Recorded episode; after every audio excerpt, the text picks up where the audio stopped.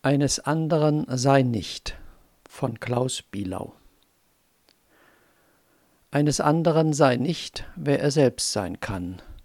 Lebensmotto, Wahlspruch des Paracelsus. Die Menschheit ist dabei, kollektiven Selbstmord zu begehen, da zu wenig individuelles Vermögen vorhanden ist. Jan van Reickenborg Einige Überlegungen, Gedankensplitter zur Geburt des Menschen, der Menschheit. Hypnose. Beinahe alle großen Weltenlehrer, Meister, Philosophen und Propheten gebrauchen Ausdrücke wie Erwachen oder Aufwachen des Menschen, wenn er seine innewohnenden göttlichen Aufgaben erfüllen soll. Der größere Teil der Menschheit ist noch immer versunken in einen tiefen hypnotischen Schlaf, verursacht durch Angst und Aberglauben. Es drängt sich bald einmal die Frage auf, was ist es, was im Menschen erwachen soll? Aus eigenem Erleben erfahren wir mindestens zweifache Wesen zu sein.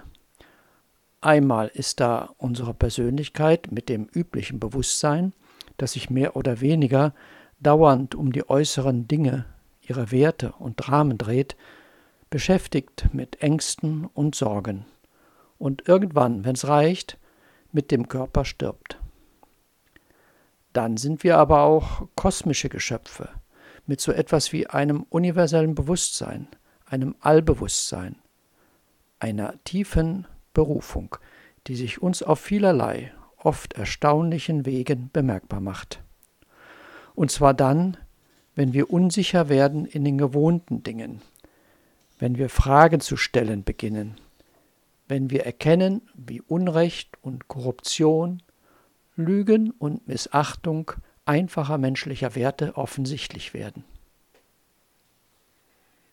2. Macht die Mächtigen aller Zeiten kreieren Systeme, Gedankenformen, Wünsche, Ängste, setzen Trends in die Welt, die gleich Wellen durch die Häupter und Herzen der Menschen wogen. Meinungsmacher, Influencer, Einflüsterer aus vielen Richtungen wecken Wünsche, erzeugen Emotionen, Begeisterungen, Ressentiments, drängen zu Kampf oder Unterwerfung, Resignation. Die Menschen werden benutzt. Ihre Energien und ihre Lebenskraft werden in Anspruch genommen. Sie werden fremdgelebt. Das kann natürlich nur so lange gehen, solange wir mitmachen. Solange wir uns benutzen und wieder besseres Wissen, unsere Intuition also überwältigen lassen. Die Lenker in den Lebensbereichen, in denen wir miteinander verflochten sind, suggerieren offen oder verdeckt. Wenn ihr das macht, was wir euch sagen, dann könnt ihr glücklich werden, gesund und in Frieden und Freude leben. Das Paradies ist zwar noch nicht jetzt da, aber ein bisschen davon könnt ihr für euch zur Wirklichkeit machen. Und natürlich die Angstmacher. Wenn ihr nicht, dann werdet ihr schwer krank, siech und sterbt, und keiner, keiner wird euch bedauern. Wir haben es im Guten gemeint und gesagt. So werden sehr viele Menschen gleichsam sich selbst weggenommen, werden ihnen ihre Lebensinhalte von außen geliefert. Und diejenigen, die diese Kreisläufe am Leben erhalten, sind selber Opfer komplizierte Opfer, sind selbst von untergründigen Strömungen erfasst, oft todunglücklich, von tiefsten Ängsten geschüttelt und noch unfreier als wir. Und das Gros der Zeitgenossen. In dem Maße, wie größere Teile der Menschheit in Selbstverantwortung und ihrem intuitiven Vermögen erwachen, haben auch sie die Möglichkeit zu gesunden. So wie in den früheren Zeiten die diversen Kirchen mit Hölle und Verderben drohten, falls sie ungehorsam sind, so sind es heute Teile der Naturwissenschaften, und damit verbundene wirtschaftliche Interessen, die über den ganzen Planeten hin die Völker in materialistische Sichtweisen zwingen oder zumindest es versuchen. Nicht umsonst sprechen spirituelle Lehrer vom Wahn der Wissenschaft und meinen damit den Scientismus, den Glauben, dass die Naturwissenschaften den ganzen Menschen erklären könnten.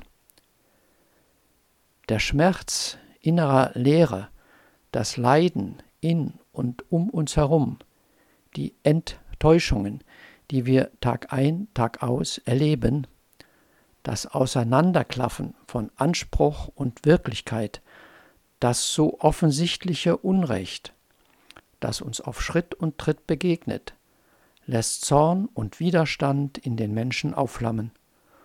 Und auch die Bereitschaft, in den gewohnten gesellschaftlichen Systemen und Strömungen nicht mehr mitzumachen. Trotz deutlicher Konsequenzen wie Ausgrenzung, Verspottung, Missachtung, ja mancherorts Verfolgung. Der erste Schritt im Erwachen besteht dann in einem Innehalten, einem meist unvermuteten und überraschenden und vielleicht sogar überwältigenden berührt werden, ergriffen werden von einer anderen Weltordnung, einer Wirklichkeit, die der Aufmerksamkeit bislang vollständig entgangen war. Überblicken wir wie im Vogelflug die Geschichte unserer Zeitrechnung, so sehen wir an deren Beginn einen mächtigen geistigen Impuls. Christus, den Sonnenlogos.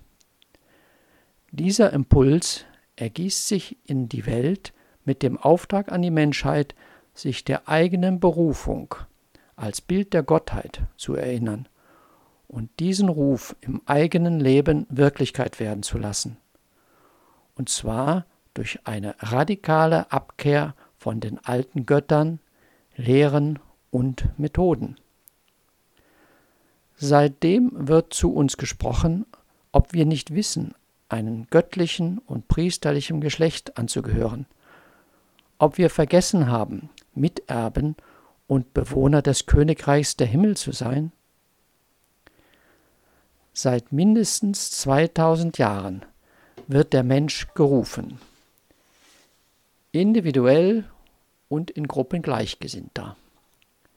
Seine Bestimmung zu verwirklichen. Naturgemäß war das den Mächtigen der damaligen Zeit genauso unwillkommen wie auch in den nachfolgenden Jahrhunderten. Gibt es nur einen einzigen Grund, warum es heute anders sein sollte? Die Dramen der Geschichte genau besehen alle Kriege aller Zeiten, sind nichts als ein fortgesetzter Kampf gegen das Licht der anderen Welt. Ein Kampf zwischen Aufbruch und Unterdrückung oder Ablenkung. Die Renaissance vor einigen hundert Jahren in Italien begonnen und von dort aus Teile der Welt verändernd, ist nur möglich geworden, indem Schritt für Schritt der Boden einer neuen Freiheit erkämpft wurde, mit heldenhaft ertragenem Leid unzähliger, mit Verfolgung und Verbannung, Scheiterhaufen und Kerker. Doch die Wiedergeburt des Menschen schreitet gerade deshalb voran, unaufhörlich, zeitlos. In aktueller Gegenwart hat sie eine bislang vielleicht nur erahnte, erhoffte Dynamik erlangt. Über die ganze Erde geht ein geheimnisvoller Ruf zur Menschheit.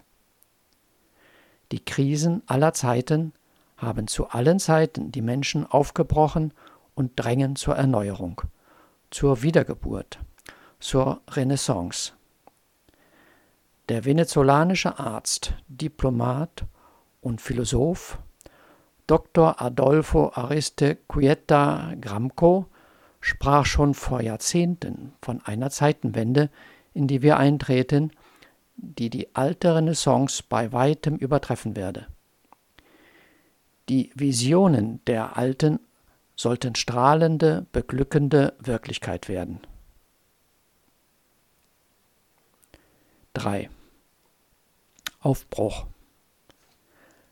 Ein Aufbruch ist in unserem alltäglichen Geschäftigsein möglich, jedoch erst nach dem Erwachen. Aufbruch, ein wunderbares Wort mit zwei Bedeutungen, die rasch ins Auge springen. Einerseits zerbrechen, andererseits auf den Weg machen.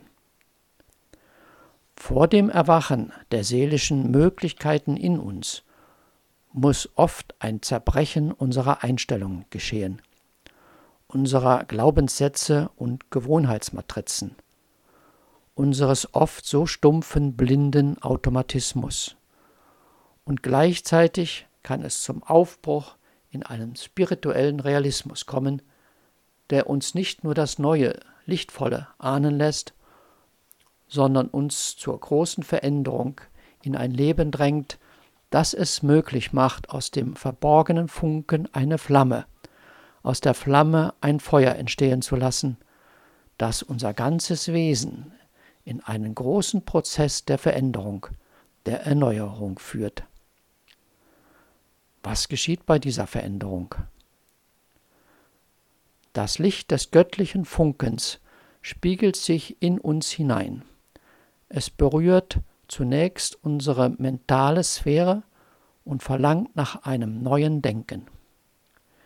Der Verstand soll zu einem Sinnesorgan, einem Reflexionsorgan werden, in dem sich unser wahres, unser eigentliches Wesen spiegelt, und das in immer neuen, immer weiterreichenden Facetten. Es will verstanden werden, will begrüßt, will, von uns aufgenommen und verwirklicht werden. Von uns, seinem Abbild. Was geschieht bei dieser Veränderung? Das Licht des göttlichen Funkens spiegelt sich in uns hinein. Es berührt zunächst unsere mentale Sphäre und verlangt nach einem neuen Denken. Der Verstand soll zu einem Sinnesorgan, einem Reflexionsorgan werden, in dem sich unser wahres, unser eigentliches Wesen spiegelt. Und das in immer neuen, immer weiterreichenden Facetten.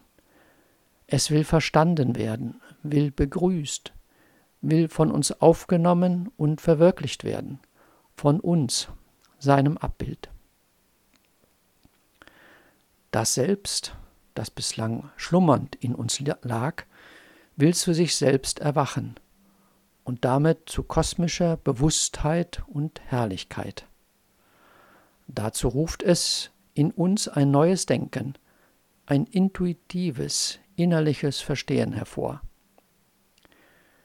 Wir sollen nicht anderer Menschen und ihrer Gedankenströme sein, sondern dem anderen in uns angehören, dem bislang Unerhörten, dem mit unseren bisherigen Gedanken Undenkbaren.